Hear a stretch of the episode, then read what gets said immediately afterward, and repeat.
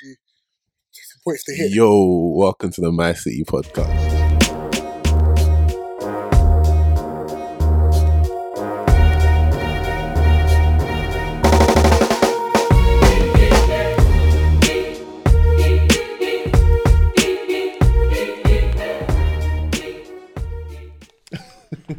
it's dawning. It's dawning, Yeah, it's a lot, man. I don't know. And also, um, is there anything we can't say on the pod? Like, What think? So we can talk about what you do, what you Talk do. about what you do, MCM. like that. I don't have an MCN one. Um, We can, we can, dis- we can disclose that. before if you want, yeah. Just- Because obviously, naturally, you know, when uh, when people see a young, black, beautiful, educated black woman, you tend to get a lot more um, interest after the pod as well. So, um. Make sure, your- make sure your DMs are open. on that. I'm so dead. I highly doubt it. you, But you might get one guy fine. say, you know, what, talk to me about credit. Little Nando's and that. Let's talk about how to lend. innit? All right, cool. That, yeah, bro. are you gonna go through? Yeah. Yo, yo, yo. Welcome back to the My City podcast, episode 39. You got your boy Big Sam. Well, go on. You got your boy Iriel CMB. How's it going, people? How's it going, people? Good, good, good. They're all good. They told me. Obviously, you got the beautiful Kia as well. How Oh, you thank doing? You. Hello, I'm good. How are you? Good, good, good. And you just got. like your lame five minutes ago. Do you know what it is? It's K on Twitter, so I saved it on my I know. phone and then I Everyone changed calls me Kate. It's fine. Nah, come. We got Kia, and then you got man like Damon, my boy Damon Wilson. How's it going, bro? Evening, thanks, Sam. How are you? Good, good, good. We're good. We're good. Uh, So, um, if you haven't, if you, if you haven't already, tune into our last episode 38, where we spoke about, um, you know, grief and losing a loved one, and we spoke about the different ways we can cope, and you know, we talked about some of the stigmas around things like therapy for a black person, and also, you know, kind of things you have to bear in mind when it comes to funerals. It was quite a deep topic, um, man. and uh, today we're going to be talking about mortgages, uh, credit. It's going to be a nice um, education one. So, um, yeah, Sam, do you want to add to that? Yeah, like like you said, it will be, we will be teaching you quite a lot today, but you know, you trust us, it will be it will be entertaining. And uh, so yeah, we move. So um, yeah, so overall, the theme we're trying to touch on today is um, credit credit ratings. Um, do people understand it? Educate educate us a bit on that, and also how that relates to your mortgage. So you know how to pattern your credit rating to make sure you um are approved for the mortgage of your choice. Um. So obviously we can start off with like what is a credit rating? Does anyone know? Man's Full of got his, um, bullshit, but book out, you know. Um, uh, Damon, you're the expert. Go, you go on. You yeah. You go through. No, you go through. Go on. Why is your expert? Alright, David, do you want to quickly tell them what you With do? credit ratings, it's not my strongest subject, but in terms of like from what I've seen, I work in finance, and obviously most financial entities need a credit rating in order to do business, because that just helps other people or other companies understand how much they can lend, what they're getting into in terms of businesses. But if you just step that back Mm. in terms of um, with people and getting mortgages, you know, you've got these companies out there like Experian um, and other other rating agencies as well, which which banks will use, and they'll just keep a track of everything that you do in terms of borrowing money, spending money. Um, they'll analyze stuff like your bank account if you give them access to that, and then they'll summarize that into a score, which will inform a company like a bank on how much they can lend to you.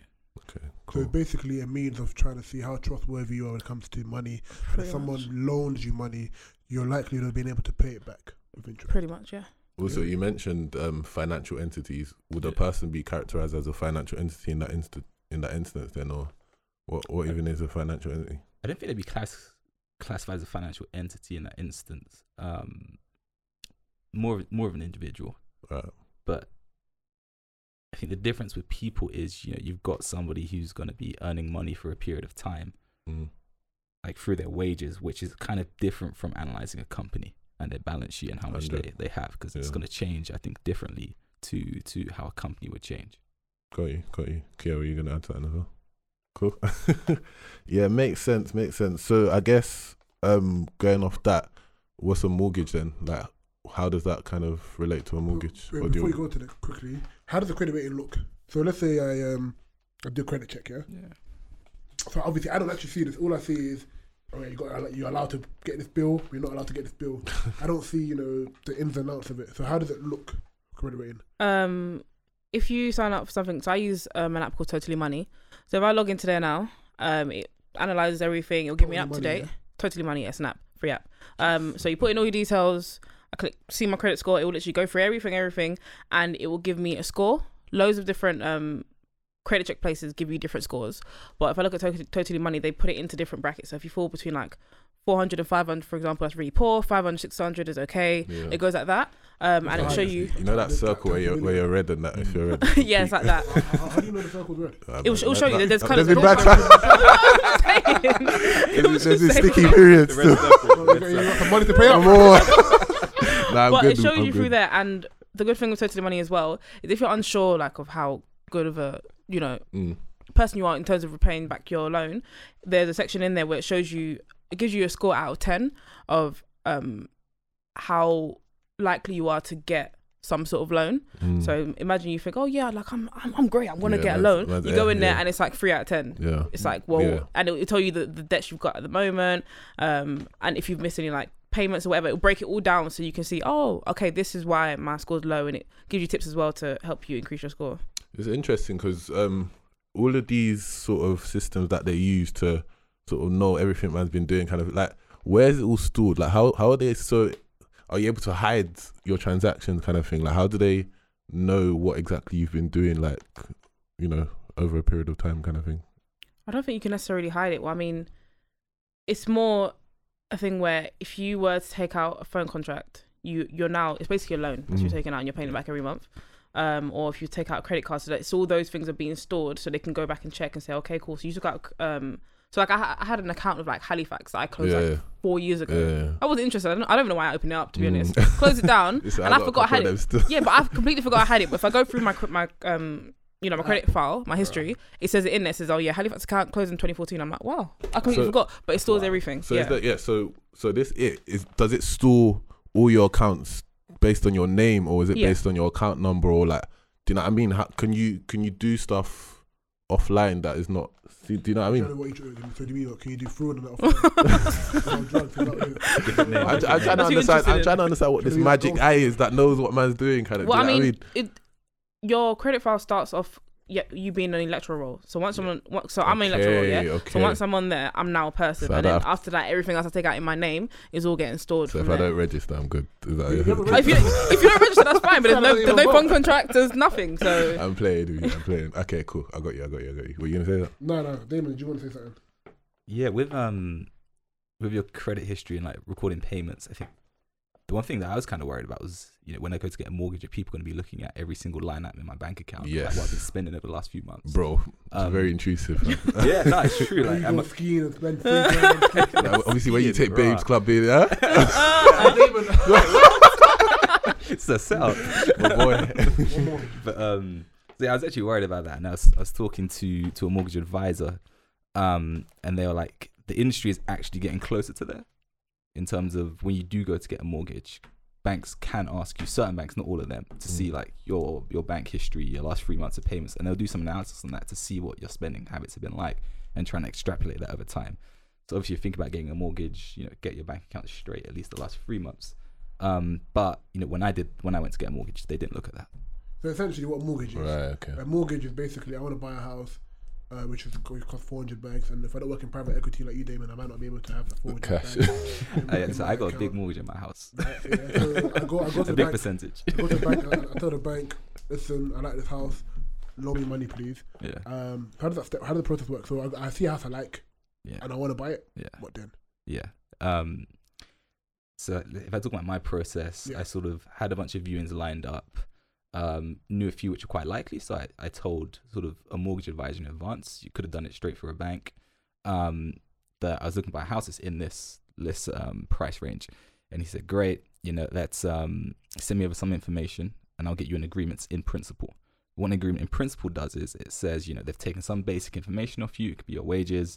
Um, if a bonus is a big, big portion of wages, we can get into that later on. They might take that information, um, take your name, your address. They can do some background analysis, and they'll give you effectively a certificate that says, you know, we think we can lend this person up to this amount of money. Right. This isn't like a full loan, but you know things look straight from now. So then when you go and put an offer in on a house, you can say, look, I've got this agreement in principle. So you're not putting an offer and saying, you know, I'm this guy, I want to buy a house, and I've Mhm. got no background. People know you want a mortgage to buy a house, so they want to see a, an agreement in principle. Um, no, no, sorry. once so you- that so that amount that they will offer you is based on the calculation, which is individual to each bank. Is that the case, or Yeah, Or- my my agreement in principle was I told them the range of where I want to buy a house. Right. So they sort of approved that range. the Based range on- could have been higher or lower, but that, that range was based on the houses that I wa- I was looking at, Okay. and it sort of wasn't at the maximum that I was trying to be. I could have borrowed, for example. Okay. Um, and that just gives obviously the seller comfort that if they do move forward with you, you'll be able to get a mortgage because you know Yeah. Yeah. nine times out of ten people are buying houses with Mm, mortgages. mm, mm. Um, then I sort of put the offer in, agree in principle, great, and then you start going through the the actual mortgage application. Um, I use a mortgage broker, which you can use. You can sort of pay for. I was fortunate my company had one. So more, what's Yeah, what's the mortgage what's- rate? what's Obviously, man, no, but you yeah, know, yeah. for so for a mortgage broker, um, effective somebody who will run the whole mortgage process for you. So they'll ask you for the information they need. Um, but in my my in my circumstance, and I looked at doing it privately, and then I realized I could get it for free from my company. I think privately it was about five hundred pounds. Okay. Um, yes, it's, it's not It's you know an insane expense. for a month. Yeah. Good sacrifice of LOT, though. yeah, go to. um, and I realized to get it from my company for free, so I went through with them, and um, they basically say, look, can you send us over all of this information? So, you know, address confirmation, proof of funds. They want to see screenshots on, you know, where have you got that? so that this guy, needs, this guy needs to see all my individual transactions as Not well. the individual all my dates and transactions. He needs to When see the balance. Paris, for example, you need to know- you got to show them the, the balance before Paris. Okay, rah, the big that's balance. Um, and you know anything that the the bank needs to see. Yeah. uh, which could be you know bank statements. It's definitely proof of funds. They want to see where that funds actually came from. So you know, part of money laundering in the UK, there's a lot of regulation around proving that the money came from the correct yeah, places. yeah, yeah, yeah. Um, so you send, I send all that to my mortgage broker. You can sort of upload this online into a bank's website, um, and you sort of finish the application just like any application, not particularly burdensome.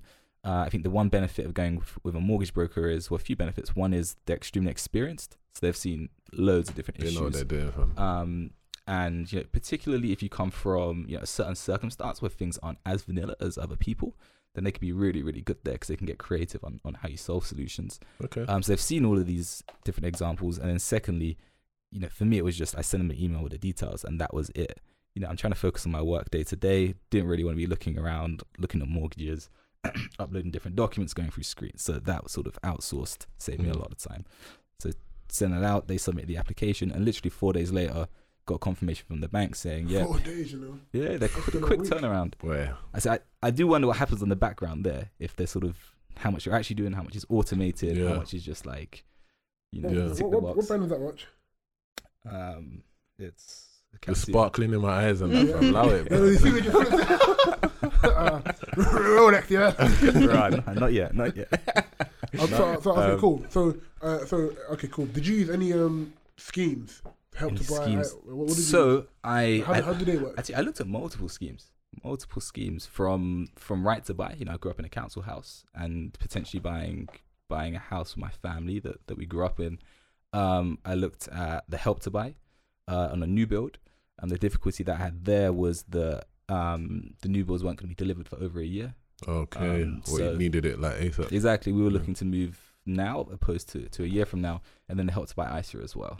So what's the difference between you just said help to buy and help to buy ISA? Yeah. What's the, what's the difference? Yes, the Help to Buy is a government scheme where they will lend you a certain amount of money in what they call an equity loan um, to purchase a property. So let's say they will lend you up to 20% of the value outside of London. I believe inside London is 40% of the value. Someone please correct me if um, Yeah, yeah. if that's not right.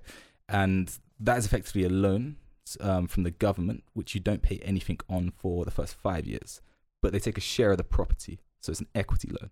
Mm. So your property goes up in value, they own twenty percent of that. So you Yeah, sell it, yeah, yeah, you know, you buy it today for hundred, it goes up to one hundred and fifty. They still get twenty percent of that. Um, and then you know the benefit of that is you don't have to pay any rent or any interest on that percentage of the loan. You put in five percent, you can put in more of that, more than that if you want to, and then you go off and get a mortgage for the other seventy five percent, which would you know, you pay your usual interest Right, okay. payments. So it just reduces the amount of your, your mortgage. The, It reduces the amount of your- of initial your- capital yeah. you need. Yeah, I would Or- say initial capital is a funny one because you can get 95% mortgages. So you could just go purely private and, you know, because effect you're You'll still, be in debt all the way to your ears till you die, innit? it's, it's not as easy as, you, as it used to be, but, you know, I've, I hear stories you can still get 99% mortgages. I don't know if people are doing it, but you hear stories. Yeah, we need to talk to them I see people you- still. I you're making a few faces. No, I was thinking 99%. That's crazy. Imagine. I mean, in the US, pre-crisis, people were getting mortgages up to hundred percent. Well, that bread and Yeah, butter. That's why the whole Yeah, we know what was going on them time. but they, yeah, they'll give you a big, a big loan to go and buy your furniture and everything, and you didn't show any income. Wow. So, so, so, Wow. so, so, looking at the run through, yeah. Looking at the run through, Sam. Question for you. You're 28 now. okay, if that's what we're going with.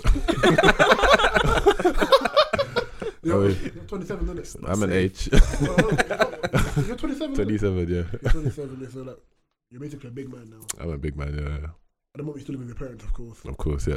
Any plans to get a mortgage anytime soon? Plan to get a mortgage at some point. Um, so if we're going to experiences now, um, so with me, like I've had the plan to get to a certain salary, um, a certain salary amount before I go into that because I think we we didn't really go into that in detail. But from what I understand, you can get a mortgage based on the amount that you earn. So is there a certain amount? Is it four times what you earn that they'll borrow to you? Or? It's between four to four point five times. Yeah. Okay. So yeah, so with me, I'm I'm not really planning to try and do it with any sort of partner. I'd I'd prefer to do it on my own and just have it in my name and kind of as I wish to do it. But whereas Damon, I know you mentioned we, so is that who who did you go and get the house with? Uh, no, actually, I got, I got it by myself. Okay, so You So- said we, in terms of the company, they have a mortgage. oh, okay, cool, cool, cool. Yeah, so yeah, so with me, next few years, um, I've got to a salary where I'm quite comfortable now. Of course, I like them. G. Thank you. Ryan. so it's a matter of you know saving to a certain amount to you know pay off the deposit because that still comes um under cash and So, what uh, kind of deposit are you thinking about saving? Well that's that's the question. innit? It, it depends But are you because thinking five or ten percent? because what what I want for my first house is twenty percent. 20%? Yeah. Is that a lot or you think, I put ten percent. is 20% a lot?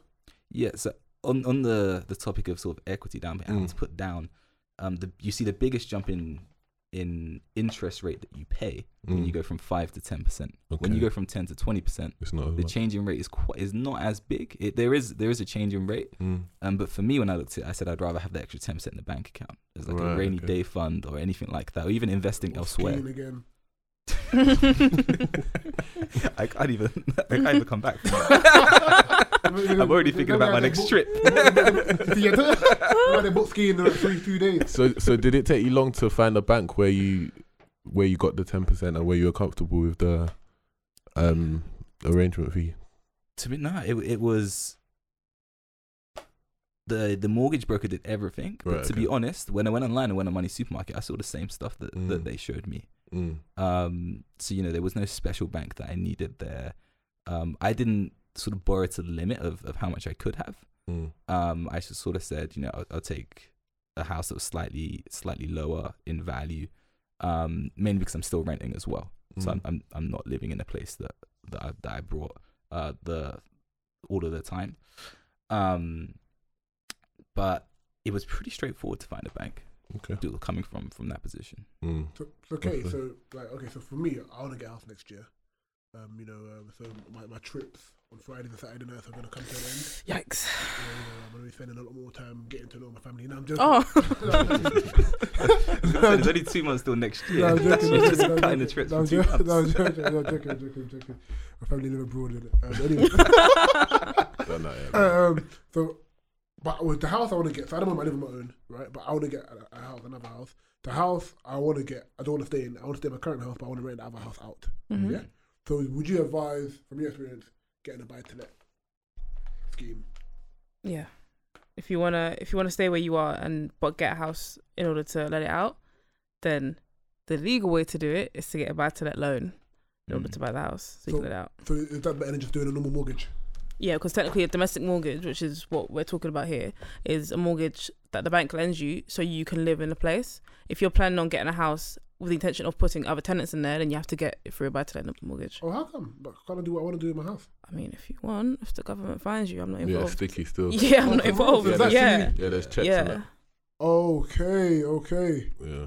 No. Oh, uh, oh, um, that's interesting though because I, I thought as long as I own the house, what I go, what I do says I'm the tenant. You pay up. Nah, No, so when, problem. when you get your mortgage document, there'll be a clause in there that says um, that you will not rent this house out to anybody else without letting the bank know. and then you have to go to your bank for consent. That's if you get a regular Ah, Yeah. residential mortgage. It makes sense because obviously, naturally, the banks because the bank's interested in you paying them back. Naturally, they need to know what's happening in the house. So there's tenants. In Not the really though. Why do they need to know? Because if, Like, because because if there's tenants in the house yeah. and they destroy the house, for example, right? Yeah. That value of the house isn't going to go up. It's going to go down. So are you telling me they're gonna look into who the tenants are as well? Like they do a background check on Yeah. them as well?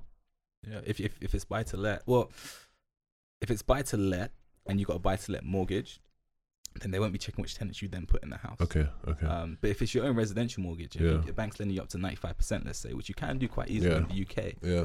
um, and things go go bad, so you start renting the house out, you get a bad tenant, and they destroy it. Well, they've only Mm. got a five percent margin there. If the value of the house goes down by more than five percent, Mm. they're taking a loss Yeah. if they have to take the house back Yeah. off you. Mm. Um, that's why with buy to buy to let mortgages, you typically can't borrow more than seventy five percent. So you No, need yeah, to put in have to twenty five percent. 20, yeah, 25% up. Cool, but what but what are the perks of getting a buy to let? Or we're just doing a, my own thing? I was just doing your own thing. Yeah, Um, legally, of course. legally. Um, well, the buy to let is typically an interest only mortgage, which basically means that every month. So obviously, you know, it's not free money.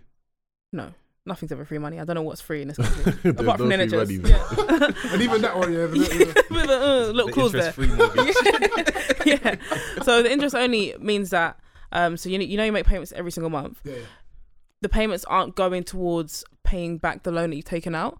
The payments are paying the interest for the mortgage. Mm. Okay, so then I have to then I have to pay separately. Yeah. So so let's let's say I've got a buy to let um mortgage and it's a ten year one. So every every month I'm paying five hundred pounds. Let's just say Oh, yeah. Yeah, I gave you an example, arbitrary figure. bro. I gave you an arbitrary figure. It was just a A figure. GLA Yeah. can wait. Let's just say every month I'm paying five hundred pounds. So like obviously I'm getting money from my tenants and I'm paying five hundred pounds back. At the end of the 10, 10 year period, Mm. I now have to pay back the loan um of the, the and full interest. property Like, value. holding Back, Yeah. for example. Yeah. Yeah. So h- how much the bank gave me? If they gave me uh, two hundred k, let's say, I have to pay back that at the end of the, the Yeah, period. Yep, yep. So the the monthly payments that you're making isn't to chop down your mortgage. So, then is it, ex- so that sounds to me that's very expensive to do then.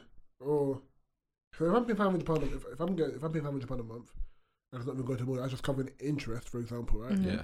And then I still have to put up three hundred bags after ten years. But you paid less each month. That's the point. Oh, explain. Yeah. So I think most mortgages that you get is you pay portion for your interest on that loan, and then you pay a portion to pay down that loan. Of course. Right. And let's um, let's say you know that that's a thousand pounds. Well, only half of that might be to be paying down the loan, and then you know over the 30, the twenty five or thirty years that you have the loan, um, by th- by the end of it, you pay down the whole loan. Whereas if you've got an interest only mortgage, instead of it being a thousand pounds, you'd only pay the five hundred pounds of interest. So if you've got a tenant in the building and you know let's let's say they're paying you eight hundred pounds in rent, you're still making money because you've got that three hundred pounds difference versus the five hundred pound interest you've got to pay. Mm. Um, you might not be paying down the the mortgage, but let's say your house goes up in in value. Mm. Yeah, they could just resell it. Let's Oh. say you sell it yeah, at the end, sell you it, pay, pay, off the pay off the mortgage, and then you have the extra. yeah. or you could get another mortgage. Yeah. Mm. Up to you. Cool. So um, just to stick on the topic. So obviously, understanding now that the purpose of credit, the purpose of understanding credit, um, from the bank is to make sure that you can pay back their money that they're borrowing you to get Yeah. your house. So I'll, what? pay back, I'll pay back anything that someone um, borrowing you. Yeah. So Yeah. In, in this instance with mortgages, Yeah. um, so what are the causes of bad credit? Like, how do they calculate that score? What what does make it red? Trips to Libertine. okay, apart from trips to liberty, This is still open. oh, you used to go. they, aye, they, Oh, they posted me, boy. I went to uni in London. that makes sense. That makes sense. So yeah, is it something as well? Like, while you lot are thinking, is it something that you lot have at the forefront of your mind? Like, oh, I need to buy this on credit to improve my score, rather than just paying like cash outright, kind of thing. Um, if I say for me, obviously I'm a I'm a lot younger, so Mm, I've I got a credit card I think last year okay, only because Amex, yeah. no, I didn't get that. I didn't even have one at twenty one. So, boy, No, big up you, boy. no, I didn't no. have a credit card. yeah, I got mine when I started work. Fam. Nothing. Uh, No, because my my dad was talking about. So like I said, my dad's very much a driver and telling me to do this and do that. So Amen. I've got my car now. hey, shout So, out, dad, man. Come yeah, on. like literally, uh, he was pushing me to get the car. I've got the car now, so now he's like, right. He- He's literally like kicking out, right. Car's done. Now it's house. Now we're gonna think about the house. Yeah, now how yeah. we getting that? That's German good. car. No, it's not a German car. But it's still good. It's still a car. It's still a car. What car you got? The bro? Italian, you know. No, Huh? I've got a Like, Kia. what did Well, you can't go. Kia. Kia. I've got a Kia. What car you got, Reggie? I live in London Bridge. I don't need to. I don't need a car. I Uh, walk to say work. that, I bike. know, German. I have my Kia. Thank you very much. Okay. I have a Kia. That's good. Very good. Oh, Thanks. the, in America they love the Kias. Yeah, Okay, well, it's just it's my name, so that's what I care yeah, about. yeah, man, I hear that. it's not a bit differently though, isn't it? No, same spelling. K I A. Yes. Okay, cool. Yep. Anyway, um, On yes, brand. yeah, exactly. So obviously, um, I've got my car now. My dad's interested in me getting a house. So for me, it was very much like I was like, so how did I like how sh- how do you propose I build up my credit score? Mm. Um, because I looked at it and it wasn't bad, but all I really had out was like my phone contract. I didn't really have anything else. Um, my dad was just like, look, get a credit card, and I was like, yeah, yeah, splash the cash. Come and my dad was like, no, no, no, we're not doing that. Yeah, Yeah, we're not yeah. gonna splash the cash. Obviously, I Mm. was joking, Mm. but he's very very much like I think I had to buy a new laptop because I broke mine stupidly. So he was like, put it on your credit card because I had the money for it. He's like, put it on your Mm. credit card when the Mm. statement comes, pay off, and then just keep doing that. When whatever you put on your credit card, pay it back Mm. by the time the statement comes. Mm. So all you're doing is improving your credit score. Mm. So that was very much at the forefront of my mind and still is to make sure that my credit score is as high as it can be by the Yeah. time I actually come to get my mortgage application because my Yeah. dad's my dad's given me 12 months imagine Wow. to get my own place So have Oh, you seen your credit credit score improve from doing that? Yeah, yeah I actually have Like materially? Yeah. Like is, is there a way to quantify that? Um, not because. Do you know? what? I wish I knew how these um Yeah. these different places actually judge you because I'll get emails saying, "Oh yeah, Kia, your credit score's gone up by thirty seven points," and I'm Mm. just like, that "What does come that from? mean? I don't, Yeah. I don't know." It's, it's not spam. No, not No, no, no, no, no, no, no. I don't trust those emails. No, no, because it's, it's actually like who I signed up with. So I go in there and I see it's actually gone up and it tells you the different points. Yeah. Mm. I'm just like, I don't know how they actually judge so, it. So, let, so let's say, um, obviously I don't want to get too personal, but I want to get personal a bit. So let's say, for example, um, let's say, for example, um, I have an Amex which is, and I got maybe three grand. Okay. I can take out, right? Yeah, And let's I've get, I've got three grand now. yeah. How how often would you say I should um pay it off? And uh, like, not how often, but how quickly should I pay it off? Should I pay it off in one go? Should I take months to pay it off? Like, how do I break that down? So you you you've maxed it out, but you've got the money Uh, to repay it. hypothetically, of course. Okay, cool. But but you, you You're, you're but reading off your phone. No, no, no, no, no, no, seriously. watching football. I thought it the bank balance. go to you, go to you, go to you. no. So hypothetically, you've maxed out your credit card, but you've got the money to repay it next month, right? Yeah. Okay, cool. Um, so you can either pay it off Hypothetically. hypothetically, of course. You can either pay it off straight away, all in one go, or um, a good way that actually reflects really even better in terms of building up credit is to pay it into chunks. Okay. So Mm. let's say you've maxed out, yes, you got a three k. you're saying it's all right, I'm gonna pay it back next month, it's cool. So the statement comes, you make the first payment, let's say beginning of the month make one payment of one thousand five hundred. Fourteen days later you make the other one thousand five hundred. So it's still the same 3k you split it up into two payments. In the eyes of like the banks and stuff, you look like a um a more reliable person to pay back Yeah. your money. Even though you haven't changed the amount, the amount is still fixed. You still pay back the same If I free spend K. Ten months paying three hundred pounds. Sorry? If I spend ten months paying it in three hundred pound installments. Um well I mean um, Isn't there's a gonna be limit? interest on there, so it's gonna you're gonna end up Yeah. paying more. Oh, then I end up losing more money because of Yeah. So how do credit cards usually work? Is it like an interest-free month? I, I have no idea. Um, so it all You depends on who you're got- with. I don't use credit cards. No. It all depends. Yeah. I yeah I had an Yeah. overdraft as a student, but then I just tried to stay in the green. That was it. We'll get we'll get into that. We'll get into that. We'll get into any like um, But- consulting positions at your company? I'm so dead. yeah. So how, how I'm do so credit cards usually work? With, Um, with interest and so, for example, I got one. I've got one with Sainsbury's, mm. and when I first got it, I only got it because they had a 12 month interest free period. So, the first 12 months, anything I put on there, there's no interest. E- Even if, if you put it on there and it takes me three months to pay it back, how much do they let you you put, put on there? it all depends on your score. Yeah. So I didn't know my score. I just applied and I just Yeah. said, okay. They they said, what, what limit? I said, I don't know. I was thinking, you, you tell me the limit. How much can I borrow? I don't know. At 20 years old, I didn't know how much they were going to give me. Um, and they, they give you whatever figure. Um, so some, some, some of my friends have like 500 pounds, some have 1,500. It all depends on your score. Um, So not really dangerous amounts as a twenty year old to get yourself. no, no, no. I'm like, no one's getting like five or 10K. Like, you're not getting crazy like that. Probably Yeah. no more than 1,500. Mm. Um, so you can get like ones which are fixed, no interest. Some of them aren't. Some of them people just get them and think, yeah, credit card, and it's got like I don't know, twenty nine point seven percent interest. So basically, what happens is, let's say I put I buy something for one thousand, no, one hundred fifty pounds, sorry, today, Mhm. and my statement comes. If you pay it within the first twenty eight days, there's no interest. Yeah, if you just pay, if you clear the balance within twenty eight days, no interest. If um, I put one hundred fifty pounds on there and I only clear off fifty pounds of it, then I'm gonna charge me twenty nine point Interest on the nine percent interest Yeah, on yeah, the yeah, remaining yeah, balance.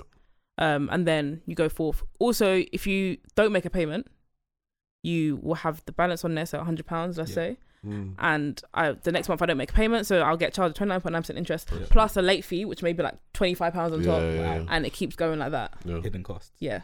Wow. So that's why it's not really extra money. People think, yeah, I got credit card. Let's go Nando's, guys. Nando's on me. No, it's not. It's an interesting one though. Like I, I made that point because um, you think because for example, Damon, you've got a mortgage now, Yeah. but you said you've never had a credit card. But I've always been like badgered on that if you don't have a credit history, then there's no way of a bank knowing your Yeah. um, you know how how um, reliable you are with making repayments. So is this not something that you had to have had ingrained in you from a young age, like Kia's talking about, or even younger possibly?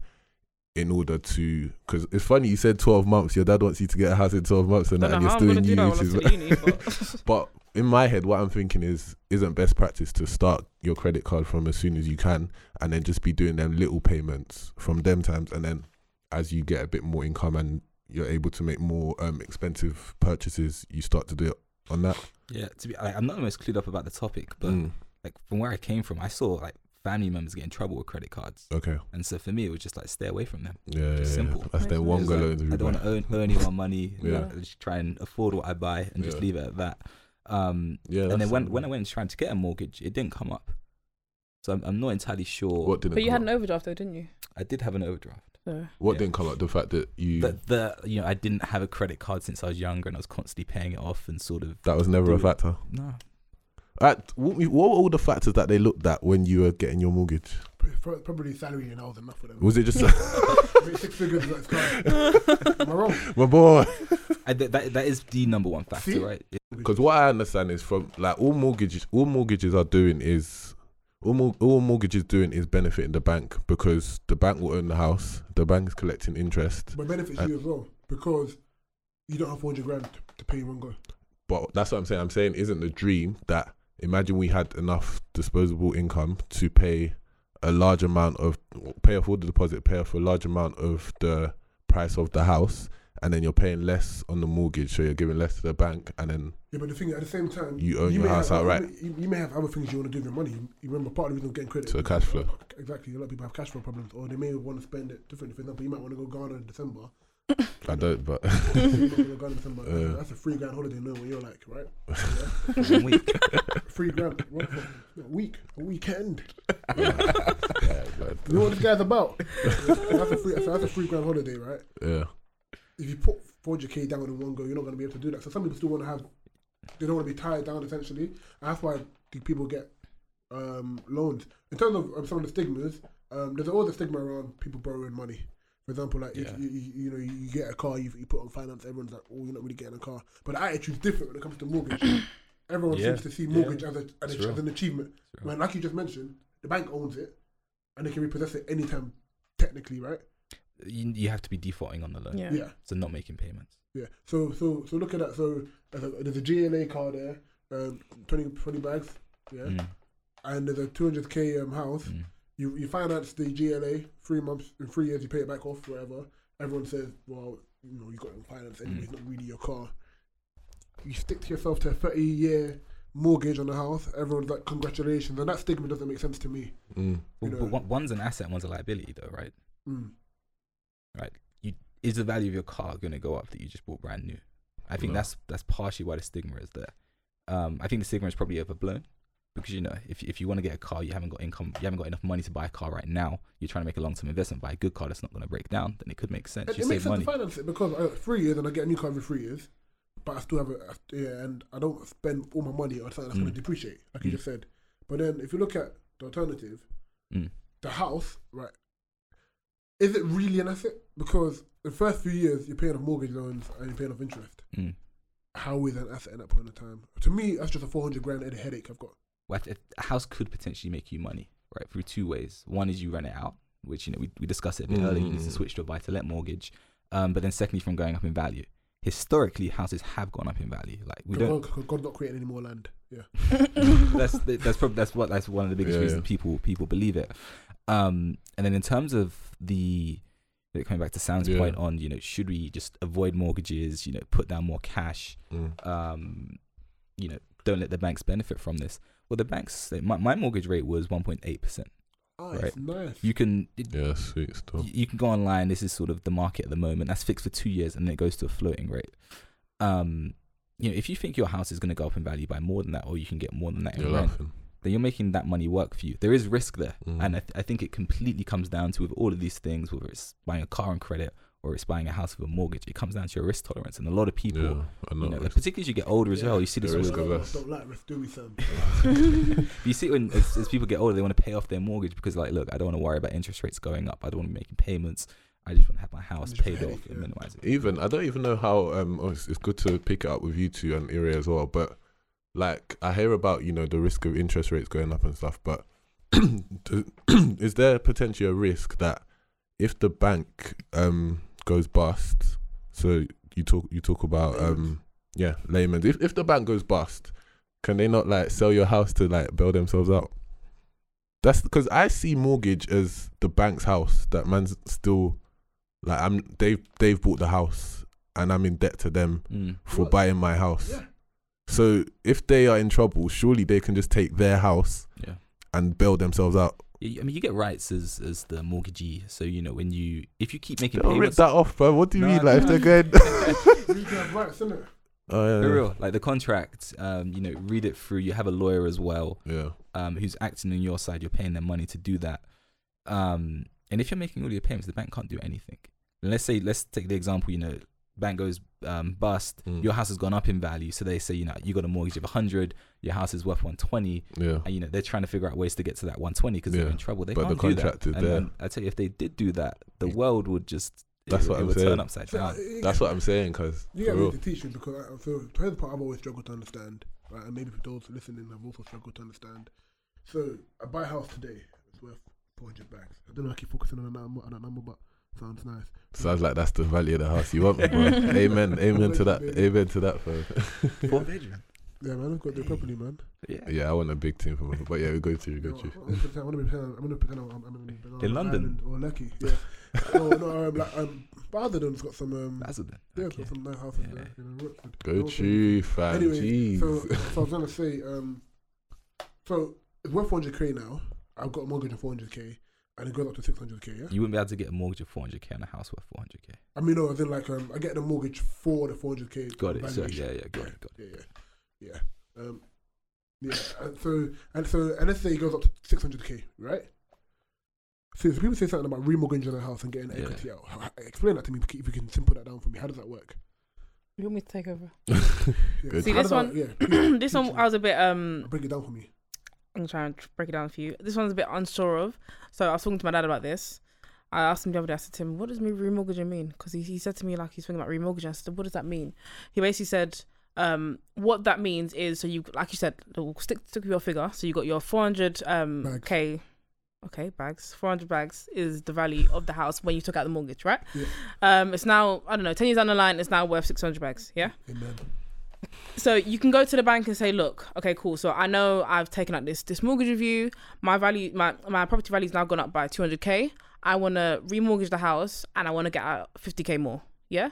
So basically, what what you're saying to the bank is, I want to borrow another 50k. Um. That you're going to pay back. So they basically give you the 50. If they agree with you and say, okay, cool, yeah, it's gone up in value, that's fine. They'll give you 50k in your account. But then now your your mortgage gone up from let's say if it's ten percent, my quick maths. So instead of borrowing um three hundred sixty, you're now you've now borrowed four hundred and ten that you now have to pay back. But you would have paid some down at your mortgage. in the Yeah, yeah, of course, right? yeah, yeah, yeah. In the meantime, but that's now what the the full value of your mortgage would have been. So it's instead of 360, yeah. And for those listening, that's 10% because 10% is 40, 40k or 400k. That was quick math for me, boy. But Oh, yeah, cool, yeah, man. We, we keep I got my it. Thanks, calculator out ready. yeah. Just double check I don't- I man, don't- because for me, I was in my head. I got- Oof. I got this baby. so okay, cool. So um, so the to the, to the, the uh, 40k. So I remortgage the house at 600k, Yeah. and I get 50k back. Yeah. So do Yeah. my monthly mortgage payments increase or decrease? How does that work? Uh, um. Well, it depends on how much you pay back, but they probably technically will increase. Because I, I how thought I much you thought I could do was. I thought I could remortgage at 600k Yeah. and get that 200k different in po- in pocket. yeah. Does a lot of people do, or Um, I mean, it all depends on how much you, you want out. If you, if you decide, you know, I just want I thirty k more, then you yeah, it would yeah. okay, well then if, depends the, if it depends on the bank if they Yeah. want to. It depends on the bank and the market. Like Yeah. if you go from, let's say, post financial crisis, banks don't lend that much. You say you got to put down twenty percent. Um, and let's say you know, ten years later, the bank's are getting a bit more relaxed. They say now you can put down ninety five percent instead. Amen. You'd have to put down as, as much money. Um, and let's also say you know, post financial crisis, hypothetically, interest rates are high, and then ten years later, interest rates have gone down. Well, when you go to remortgage your house, the bank's gonna say, "What is the value of the house today?" They're gonna look in your street, try and figure out which house has just been sold. They're gonna say, "Okay, it's sold for this price, so we believe that your house is worth this amount." Mhm. and then you can just borrow a percentage of that amount. So you could borrow, you know, if your house has gone, as you say, from 400 to 600, Amen. and they now allow you to borrow 95%, then you could borrow all the way up to 95%. But as long as you've got the income to back it up, right? Mhm. Because the house has gone up in value to the multiple of your income um, stays the same, your income's going to have to go up to reach Mm. that value. Um, but, you know, if interest rates have gone down in the meantime, which, you know, over the last five years, they, they probably have in the UK. Well, wait to what Brexit happened what happened then. Yeah. Yeah, I mean, with Brexit, a lot of people are saying interest rates are going to stay lower because we're going to be in a lower growth environment. The banks, um, the Bank of England can't put it up. Mm. So I was gonna Makes- ask. Okay, so then, uh, how does it come to selling a house? So Mm. my house was 400k. It's five years later. It's now 600k. I want to sell it. Yeah. What do I do? Just go. So in terms of selling a So house, I haven't paid off my mortgage yet. Of course, you know. Um, did you remortgage your house? uh, let's say I haven't. You haven't. Yeah. Yeah. Okay. I believe Um, it's 600k now, but it was 400k before. Yeah. I ain't real mortgage. they've got the one mortgage. Talk Yeah. to me. um so, you know you, you want to sell your house and you know, hopefully you timed it right the market's hot lots of people trying to buy in your area Yeah. gentrification um Amen. Starbucks there. Good schools over there. There. Little prep. Absolutely. area wants his slice Maybe a local gym. um yeah you go you go to your local estate agent you might talk to a, a bunch of them to try and you know, get some competitive forces going on amongst them and, and get a good rate you say look i'm trying to sell this you know they'll get online put it on Rightmove they'll put it on their website um, and then you know, people start searching online finding the house going to talk to a estate agents people start coming viewing your house and they sort of say ire you know the 600 600 bags is a bit too much and they start giving you offers you get 580 590 Cool. uh, it could take a long period of time it could be like three months could be six months it could be 12 months cool. um, then once that happens, hopefully you find someone who who reaches a price that you're happy with. You um you know, agree to sell to them, and then they go through obviously the process that you went through as a buyer, so getting their mortgage, um, and all that stuff. Um, I think the one difference there with buying and selling is if you're selling, you pay the agent fee. So when you go to a agent and say, "Can you sell my house?" You're paying them to work for you. They say, Of "Yeah, you know, we'll take whatever." I don't know what the percentage is after selling a house, but but they'll take a cut. But then, so, that, so that's 600k. And maybe Sam, because you work in finance as well. Mhm. Um, you guys have to teach me on this one. So that 600k, I sold it. Is so and they've got a mortgage from a diff- from a bank, right? Is their is that is their bank gonna pay off my bank?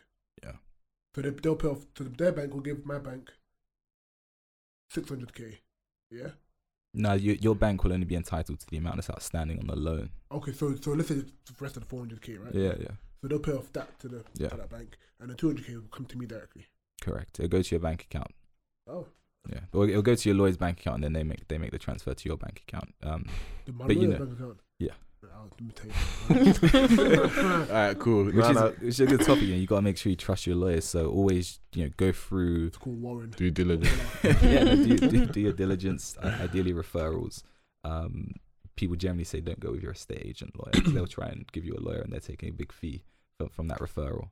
Mm. So that's just something to be aware of. Cool. No, that's really good stuff. I think one of the biggest lessons I've learned from this already is I thought credit, um, your credit rating and your credit history was sort of the pivotal factor to determining whether you could get a mortgage or not. But I'm understanding from today that it's not maybe the pivot maybe it's not as pivotal as I thought. And that's still good stuff because overall I wanted to look at, you know, attitudes in the black community towards credit Mhm. if we even understand it enough and if we are doing all that we can to maximize it in order to get a mortgage. But are we now saying that it's not as vital as we we should just aim for like six figure salaries and we're good kind of thing? But you can have a six figure salary and have a really poor credit rating because you, you can have the money because there's some people who still live beyond their means Mm. even on Yeah. six figure salary. Yeah. Going to So- Libertine, fam. Yeah, That's th- you, like that. that There's still people who are on 100k and are in debt, Debt, up to their eyeballs. yeah. So the, Yeah. the the income isn't the be all and end all. The credit Mm. score still has Cool. plays a, a big factor. But how, how then- do we get and habits? So, go on. I was gonna say, even with the credit um, ratings, we spoke a lot about stuff that's good to boost it, but what brings it down? Like what kind of like? Let's give examples of what is what brings your credit rating down. Um, late payments, um, your level of debt Yeah. can bring it down as well. Mm. Um, Could be any debt. It could be you know sh- not necessarily student debt, but um you know, c- Does uh, student finance affect it? yeah, it's they're, they're, they're increasingly taking into account how much debt you have outstanding because you know from the bank's perspective that they're looking at how much you're making every month, and if they just look at your salary, but you know you've got money going out the door to pay off a student loan, then that's less money for you to service that, and so that makes you a riskier borrower. But student finance, the amount that they're taking, It's not free money, bro. it's not free money, but the amount is very little. Yeah, they they take that into account. So it's, Okay. it's not treated like it's a, it's a regular Alright, other cool. loan. Um, then other things could be like you know you got council tax outstanding, you haven't paid rent on your house or something like what about that. and- deets? Yeah, it, it could be anything. In What terms about of deets? deets. I don't know what that means. yeah, what does this mean? Don't worry about that, bro. What Alright. does it mean? Um, so in the black community, Yeah, Um, bad guy, bad guy. uh, in the black community, um, what's the best ways to understand how to best maximize your your credit rating? Is it podcast. is it through podcasts? Is it through episode. Your dad's? Like, oh my God. Um, do you need to get in schools? Like, Um, I feel like things are a lot easier when they're verbally explained because Mhm. I, I did. For those of you who don't know, I, I write threads on Twitter breaking down all these different financial terms and jargon so I did one on credit scores, and even though, It's good to see positive threads. thanks, yeah, thank on, you, thank on, you. even though I broke it down the the best I could, in my opinion, like when, when you're reading it, I broke it down to the point where I thought I'd, I'd give examples. Where if you don't understand, like this is an example, so if you read the example, it makes sense. I still get like 50 DMs, 100 Yeah. DMs after these threads saying, "Thank you for your thread, it was great," but I still didn't understand this yeah, part. yeah, So I think yeah. it's it's always easier when it's monetize that. Mm, you should, and it's te- it's very technical stuff. Smile do you know? on What I mean?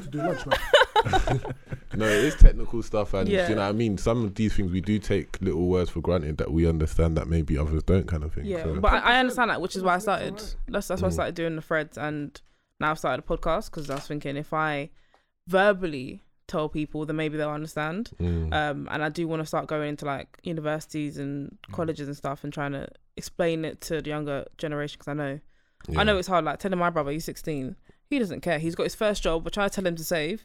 He's like, no, man, I'm getting a Nike Tech tracksuit. I'm getting this. I'm getting that. He got paid 200 pounds the other day. His first ever paycheck. I'm telling you, he's got 200 pounds the other day, Yeah. and he's literally blown his paycheck already. Listen, let him be young, man. Let him be young. Don't have him thinking. Oh no, about no, we, we took off 20 pounds. We said to him, just at least put 20 pounds away. Yeah, yeah, yeah. yeah. Oh, we put it in savings for him. That's what you're calling it. Whose whose account was it going? Yours, isn't it? When it's my is dad's. it Look for the This agent. Anyway, so uh, I'm not sure if you know the stats because um, Yeah. yeah, do black people borrow more than white people? Like, is that fair to say, or how, how is it? Cause I, you hear stuff like um, you're more likely to get a loan if you're white than if you're black. Oh, yeah. What are your thoughts on Mm. that?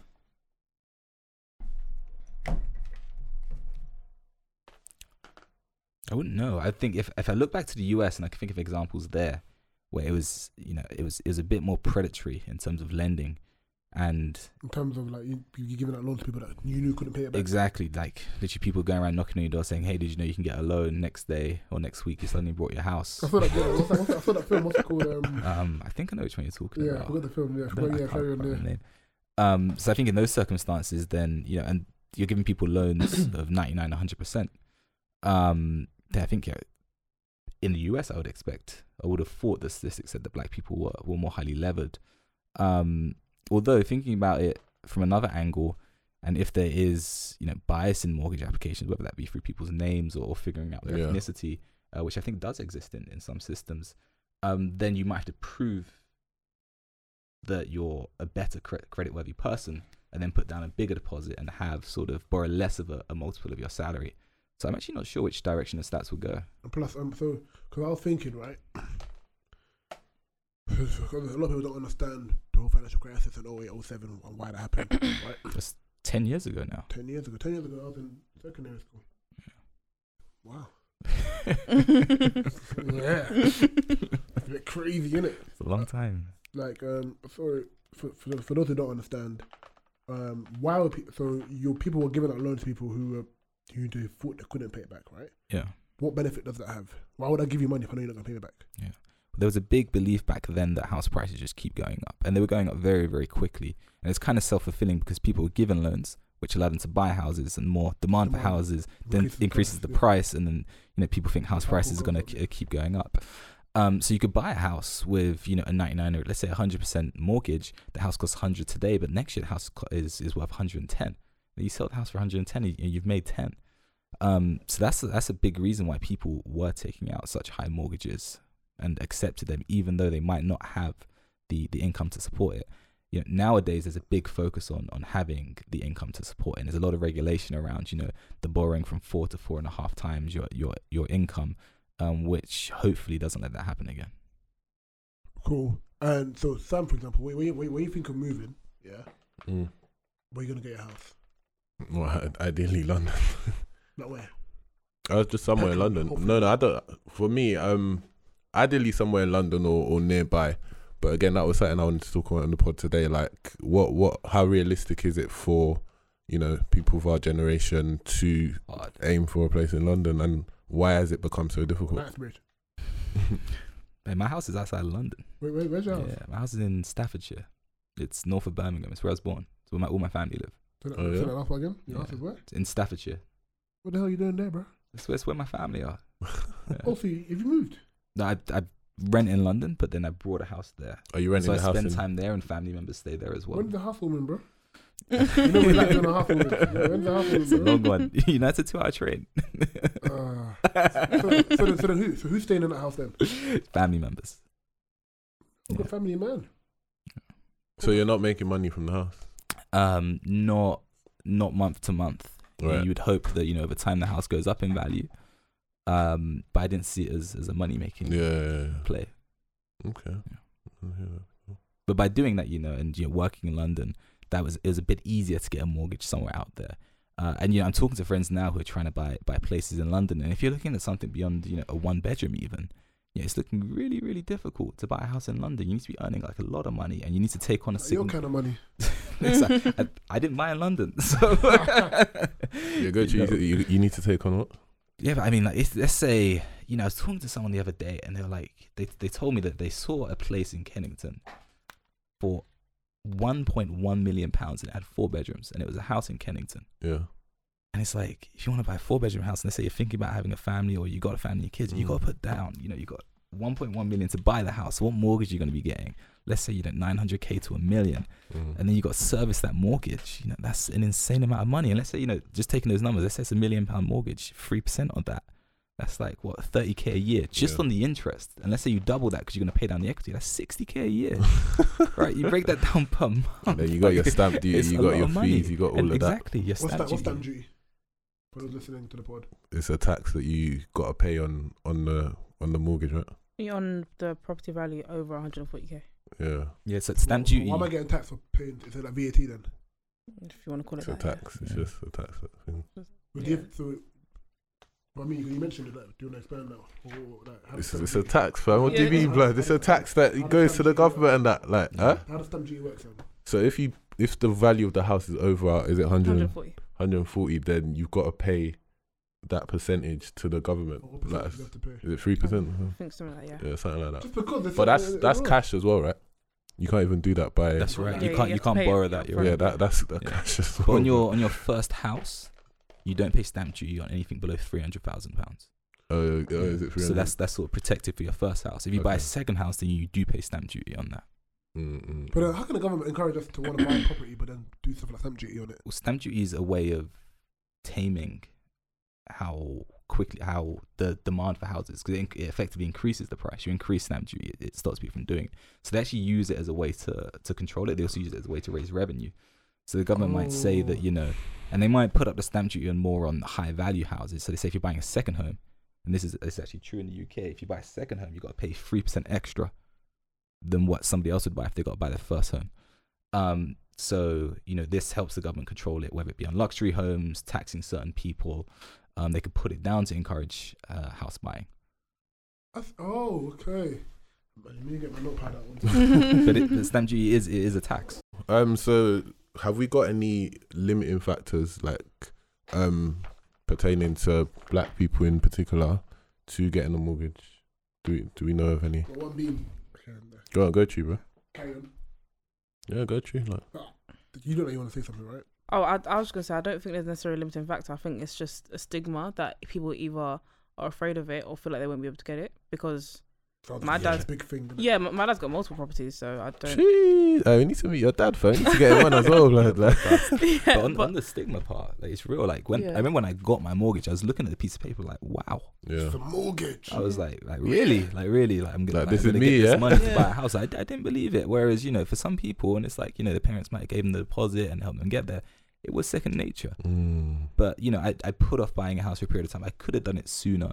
Um, and you know, maybe that stigma had has stopped me from doing it, and I, you know, because of that, I might have foregone some some house price appreciation. Mm. So I think the stigma is real. I think it is really, really. I think it's a big, big um factor because, like, my dad wasn't taught it. My Mm. my well, my grandparents, his parents came over from the Caribbean.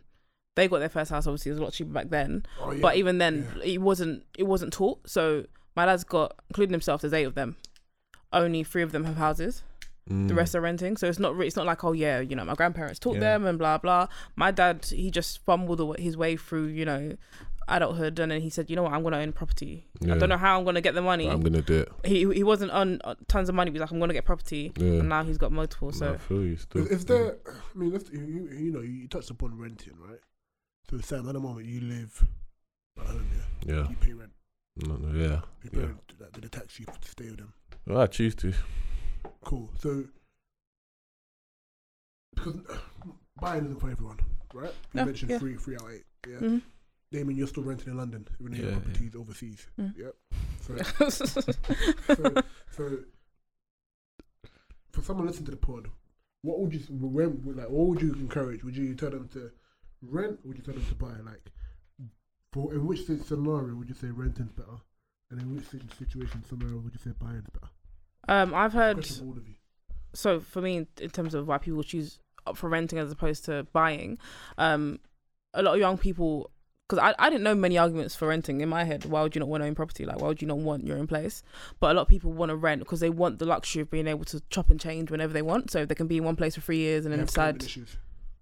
They may have commitment issues or they may just you know what I'm, I'm at this point in my life now I want to upgrade and I want to go to this place and I can rent out this place for X amount of money and don't have to worry about owning or whatever um any kind of breakages and whatever happens in the house is not really me call my landlord up someone else is going to deal with that that's what a lot of people think anyway um so they they prefer renting to that for that reason I don't know What No, you it's guys- an interesting one. It's an interesting one. I mean, for me, renting, um, if I end up going down that route, is it will be simply because it's not feasible to get the property Mm. that I want to own because you know I envision how it will look, the kind of like w- the kind of area that it will be in, just London, and you know things have changed over the year. I mean, it was funny. I was speaking to my cousin a while back about um how gentrification has happened in certain areas, and we were speaking about like Whitechapel. I can't remember if I said it on the pod already, but Whitechapel is very um populated by certain demographics Mm. um of the Asian persuasion um, whereas um, Peckham, um, back day, like it was very populated by like Africans and Caribbeans, but now you've seen a lot of gentrification happen in Peckham, where like a lot of the Africans have been pushed out. R.I.P. Peckham. R.I.P. Where, um, and then it's been replaced by like high-rise buildings, very expensive buildings that Mm. people that lived there back day could never afford. Whereas that same potential existed in like Whitechapel, but it wasn't done. And he said the reason that happened is because back then, um, the attitudes of those Asian people Wow. was to purchase Yeah. all of these mortgages for cheap Yeah. and keep the keep it as Keep sort it of our within- community. yeah. Whereas um, in Peckham, that people just didn't take advantage of that. People just were comfortable renting. Um, I'm Yeah. guessing it was like cheaper rent prices. Um, Sure. They were comfortable being around their um, their friends and family and whatnot. And now we're kind of seeing the effects of that. Yeah. Um, so yeah, I think it's I think definitely attitudes towards mortgages is something that it needs to be. I mean, that opportunity is past now, but if it was ingrained into people of that um culture back in those days, then we could be seeing, you know, a difference in how some communities look now. Yeah, and I would, on the the renting versus um buying, argument. Like I'm a I'm a big supporter of renting in London. Yeah. Like if you Like, like you've been, we've been different property. I've been to your house and Bristol. all these house women, I'm always there. When I say all these housewarmings, hey, I would be like, you can. like it's I think there is a stigma around renting as well where people think it is just money wasted. And it's like, no, you're paying for a service like most things in life, whether it be getting an Uber, whether it be, you know, buying food, you're paying for the benefit of that house. And you know, sadly in London, you know, the price that you have to pay to buy a house, and I've looked at it and I'm just like, it's eye watering and taking on that kind of mortgage is just so scary. You have to go back to Mm. the, the house in, in Kennington, you got to get a mortgage for one million. You know, that's weighing over your That's head. And that's a, you, you lose your job, you're sweating. You're done now, Yeah. Em. You're finished, you know. So- Yeah, You are finished, lot of mate. people do- Actually, nah, carry on. That's why man jump off buildings. You can say it, Uh, but- man. but That's what we call signal failure. so- Fam. So like you know, if you wanna if you wanna live in London and you know maybe you wanna do that to be around friends or if it's convenient for your work or what, you know whatever reason everybody has different reasons you know I, I think that there is there's a lot of merit to that and that's one of the reasons why I actually purchased outside of London Yeah. um partially because I wanted to have sort of a permanent place so that you know, weren't just renting all the time that I could call home um but then partially because I wanted to stay in London I just feel like um, that. I completely agree with that, and that's a good point to make. But I just feel like that decision, um, as to how willing you are to mm. pay off, pay rent, which is like whether we like it or not, it is paying off someone else's mortgage. for sure for sure There's but no two more- ways more about it, That that's yeah. what we're doing. That depend. That that. Um, that decision kind of depends on how much disposable income you have. Yeah. Because if the percentage of your disposable income is so high, and you're thinking, I'm giving a lot of my money Yeah. to someone else to own a house. You may be a bit more like it may make your skin crawl a bit more than if you you know you're very comfortable with a lot of disposable income. You're like hold that kind of thing. So That's a bit of pride, though, isn't it? Like that whole I want to own this. That's prideful, isn't it? Like a lot of people want. A lot of people have. A lot. I've heard somewhere like ownership is overrated.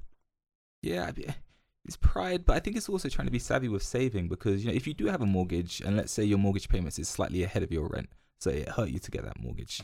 Historically, it was actually less, and Yeah, and, and the it was- gating and the gating factor was actually getting the equity to buy the house. okay, Um, yeah. and that, I think that was historic, Mm. historically the case. Whereas now it's it's more and more Is the that mortgage more expensive now than renting, right? I believe so. Yeah, if you look at the numbers in London, your mortgage would be more than I renting. mean, if you don't, if you don't mind sharing, how much is your mortgage per month, bro? My mortgage is about a thousand pounds a month. In Birmingham, Yeah. goodness me. That's a lot. How many bedrooms? Um, Go on. for Ah, that's My boy. See, I've got it right. um, That's, That's- good then, isn't it? So then, obviously, you're probably saving then because if I was renting all four rooms in Birmingham, I'm paying a lot more than a thousand a month. Yeah, but you're not renting it. yeah, It's your family. So if? I was paying, sorry, sorry, if I was renting um, all four rooms in Birmingham, I'd be Yeah. paying a lot more than a grand. Oh yeah, if if you are yeah, at yeah. University Leeds, oh, I just said my university. I need to bleep that.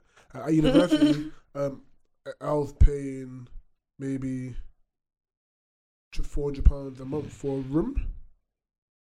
Yeah, yeah, yeah. I mean, outside of London is one of the places where it does it does generally stack up that you can you can get more in the rent than you will in your mortgage. Um, but I think the coming back to the ownership versus rent point, you know, I, and coming back to Sam saying, Yeah. you know, if it, if it's a big chunk of disposable income and it's just going out in rent, that can be frustrating because you're not saving anything. So you might just say, you know, let me get the mortgage yeah. because whilst it might still feel like rent going out the door every window uh, out of your Still have something at the end of it.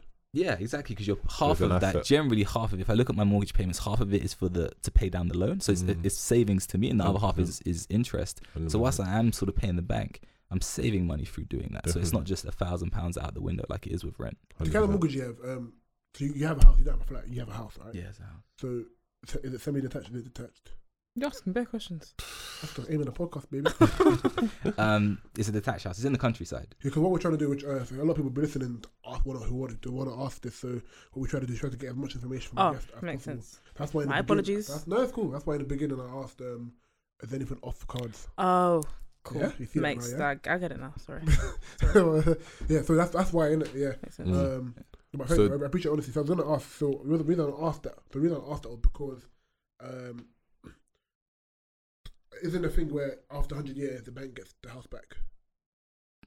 No, is yours a freehold? Is it a leasehold? What? it's, a, it's a freehold property. So you're Yeah, gonna own a, so you're, you're gonna own a house forever. Forever, yeah, Yeah, whereas a lot of people get leaseholds, yeah. and what it means is after 100 years or when you die, the, house, the bank gets it back. That's why I asked what kind of uh, mortgage do you have, and what do you advise? Do you get advise people to get freeholds or leaseholds? Yeah, so on the on the freehold and leasehold point, um, yeah, I work I work in real estate for a living. We do it with commercial properties, and some commercial properties are leasehold as well. And and what that means is it's slightly different from the from the bank owning it. Um, it's that somebody else owns the land that your property is on Mm. generally, and what you're buying is you're buying the right to rent that land and the property from them for a period of time. Right. Um, your leasehold could be short, and you know this is a, a really really important point for when you're buying a house because generally short leasehold properties you should buy them at a huge discount to a freehold property because what that means is at the end of it you either give it back or you have to pay the person who owns the land a big fee to then have the right to use that land for another period of time. Um, but there's you know, there's many different structures to leaseholds. There can be short leaseholds, let's say typically less than 100 years. So within 100 years, you're going to have to give the property back, give the land back, or you're going to have to renew it at a price. Or there could be long leaseholds, which are effectively freeholds. Yeah. Um, it could be it's what we see, what I see in, in my job with commercial properties, but it also happens in, in residential properties. Is you get 99 999 year leaseholds. So you know, a thousand years from now, they can take it back. But what you can do is you can renew that, and because it's so far from now, you know, for people in finance, you do sort of a discounted cash Yeah, flow to that. That's worth nothing Yeah. right? How, however much they could sell the house for in 999 years. So it's effectively a freehold. Um, and you might pay a small amount of, of ground rent to them for using the ground, for using the, the land. In short leasehold properties, that ground rent is typically higher. In long leasehold properties, it can be one pound a year, so it costs nothing. Wow. So you Why- own your land, though, yeah? Yes, I the property I bought is freehold. It's generally a bit harder to get mortgages on leaseholds than freeholds. Why would you ever get a short leasehold though? Like if it's a The residential. price. Yeah, but fifty years and what? Fifty years and you got to give it back. Like Yeah, so there's there's a doesn't lot make there's a lot of sense. different um, ways to do it. If you're um, if the price is low enough, yeah. and um, this is sort of a known thing in private equity. You know, you- there's a price for anything. People will buy something at a certain price. The price goes to ten pounds, someone will buy it. Um, but if the price is low enough, and you say, "Look, I can go to the person who owns the land. I could offer them a certain amount of money to extend this for a certain period of time, or in fact, I can buy the land off of them." Well, if you put the price of the free the leasehold you just bought, and you put the price of the land together, and it costs less than the freehold, then you've probably done a good deal. Yeah. yeah. yeah. I hear that still. I hear that. You spoke about your job. What do you do? Uh, I work in real estate private equity. You're a bad guy, fam. Um, uh, yeah, uh, yeah. Uh, congrats, it's a nice job. Um, and for those listen who want to get that kind of job, what's the steps? Sure. So it's um, you know, it's it's very similar to corporate private equity. You know, I started my career in investment banking and trading, doing doing um on an internship, um, actually trading interest rate derivatives. So it's you know Yeah, I don't even want to get into similar to to what we're talking about here in terms of interest rates, and they move based on on how interest rates move. Um, and for me, that was pretty short term in nature. It's sort of trading day to day, and I thought I want something a bit more long term, fundamentally valued. And I saw that that was happening in private equity, so I'd done some time in M and A. Um, and sort of that is a bit more of a, a stepping stone, a bit more of a sort of school for learning how to do that fundamental, more long term analysis, deal making. Uh, and then from M and A, I moved into to private equity, and then focusing specifically on on real estate. Nice. And did you do any qualifications or anything along the way? Nothing. I did just bachelor's degree, and that what was your it. degree? I done maths and economics, but you know, I work with people who studied history, or you know, the head of my group did classics. Yeah, we need to talk, bro. We need to talk. Still. and Kia, what about yourself? So, um, uni at the moment, what final year? Yeah. Well, technically, my final year was last year, so I've technically already done it. I Okay. got into an accident this year, so I had to delay my exams. Oh, you're right. Yeah. Oh yeah, I'm fine. Alright. I'm fine. yeah, yeah. It's all right. Thank So- you. so- so- Um, yeah. So I've technically done uni. I just have like three more exams to do, and then I'm done. Yeah. Um. So yeah, that's that's me. And you're, are you trying to get into the finance world? Like, do you want to talk to us about that viral tweet as well? Um, Like, yeah. So obviously, I made that tweet about three weeks ago now. yeah, Um. That went insanely viral, which I Mm. didn't see coming. yeah, that went far. So- man. yeah, so I've made subsequent tweets since then on different topics, and obviously I've started my podcast now. It seems like this is this is me now. So I feel like for a long time, obviously I studied French and business. I wasn't too sure what I wanted to go into. I thought I was Mm. going to do translation, and I was like, you know what? I actually don't like French. Mm. Like I, I I like the fact that I have the ability to speak the language, but in terms of actually Bonjour making this that- my yeah. whole career, I don't think I want to do that. What kind of options did you look at? Um, you can do translation. You can um specialize in linguistics. Like there's, Got it. Yeah, it's, it's not, not- it's really not much. It's all like French or It's French or more exciting. French. You know. yeah. Got it. And I was like, mm, I don't think I want to use it full term like that. And then Mm. with business, I thought because I did such a because it's so open ended, I was like, I don't know what I want to go Yeah, into yeah, necessarily yeah, with- yeah. in terms of business. So I just kind I completely disregarded it. I thought I'm going to graduate and I probably won't use it you know, I don't know. Um, but now finance is something I've always been interested in. Mm, Like I said, I just my degree choice. I just did it on a whim because my sixth form kind of pushed me to it. okay, got you. Um, but I think I do want to delve deeper into it. I just don't know if I want to be properly like in the corporate world or build on what I'm doing here or do both. I don't know. Mm. So I'm still I, up in I. I- I wanted, I wanted to get some quick numbers. Uh, so as a first time buyer, obviously, Damon, sorry, uh, uh, not applicable to you. We're catching up. As a first time buyer, you need a deposit that's probably five to twenty five percent of the purchase price. I know the average on a money money supermarket was twenty percent, or let's say forty three grand. So in a, in a nutshell, the average UK home is probably around two hundred grand. Yeah. So basically, ten percent deposit means you're gonna get your first house, twenty three grand. hmm Not too bad. Outside of London. That's not bad. Um, yeah, I forgot to put that. in there. Yeah, yeah, yeah. yeah. Little, little, little I, I was thinking, you know Yeah, what? little asterisk. Tomorrow, let's do this. No, little asterisk. No, no, no, no. no. On that note, sorry, sorry to burst. I think we should we should call it a day there. So nah, thanks a lot, guys, for coming on. Really appreciate it. We've got Kay again. So where can they find you? Social media after. Um, on Twitter, my name is Ikeeyah. That's I K E E Y A H underscore, and everything else is Snap. I don't really use it, but if you want to have me on Snap or Instagram, it's Ikeeyah without the underscore. Calm. And then Damon, what are you saying, bro? Yeah, just um, I'm LinkedIn really at the moment. So- social media detox, but I'm, Yeah. I'm on LinkedIn. Damon Wilson. Calm. Um, you know, always open to, to meeting and chatting to people who are trying to trying to learn things. Calm, calm, calm. Also, um, we're gonna have to cut this bit out. Ed put this in, but uh, also uh, in terms of average monthly payments for first time buyer, seven hundred and sixty one pounds. For a normal purchase in general, whether it's first time, second time, third time, you're looking at maybe seven hundred fifty pounds a month. And then for a remortgaging, you're looking at six hundred and eighty one pounds a month Okay. on average. Seven hundred pounds for a down. house. I'm Boy. gonna sign up. Jim, um, in terms of where you can find me, uh, find me at Ire Liwa on Twitter, which is I R A Y L I W A. Um, Ire.ae on Instagram, which is I R E.ae. Um, follow the podcast at My City Podcast in one word on everywhere SoundCloud, iTunes, YouTube, Spotify, Castbox, and everywhere else. Um, follow Sam at um, Cool. And then follow me, Sam underscore Luca. Thanks a lot again, guys, for coming on and love in a bit.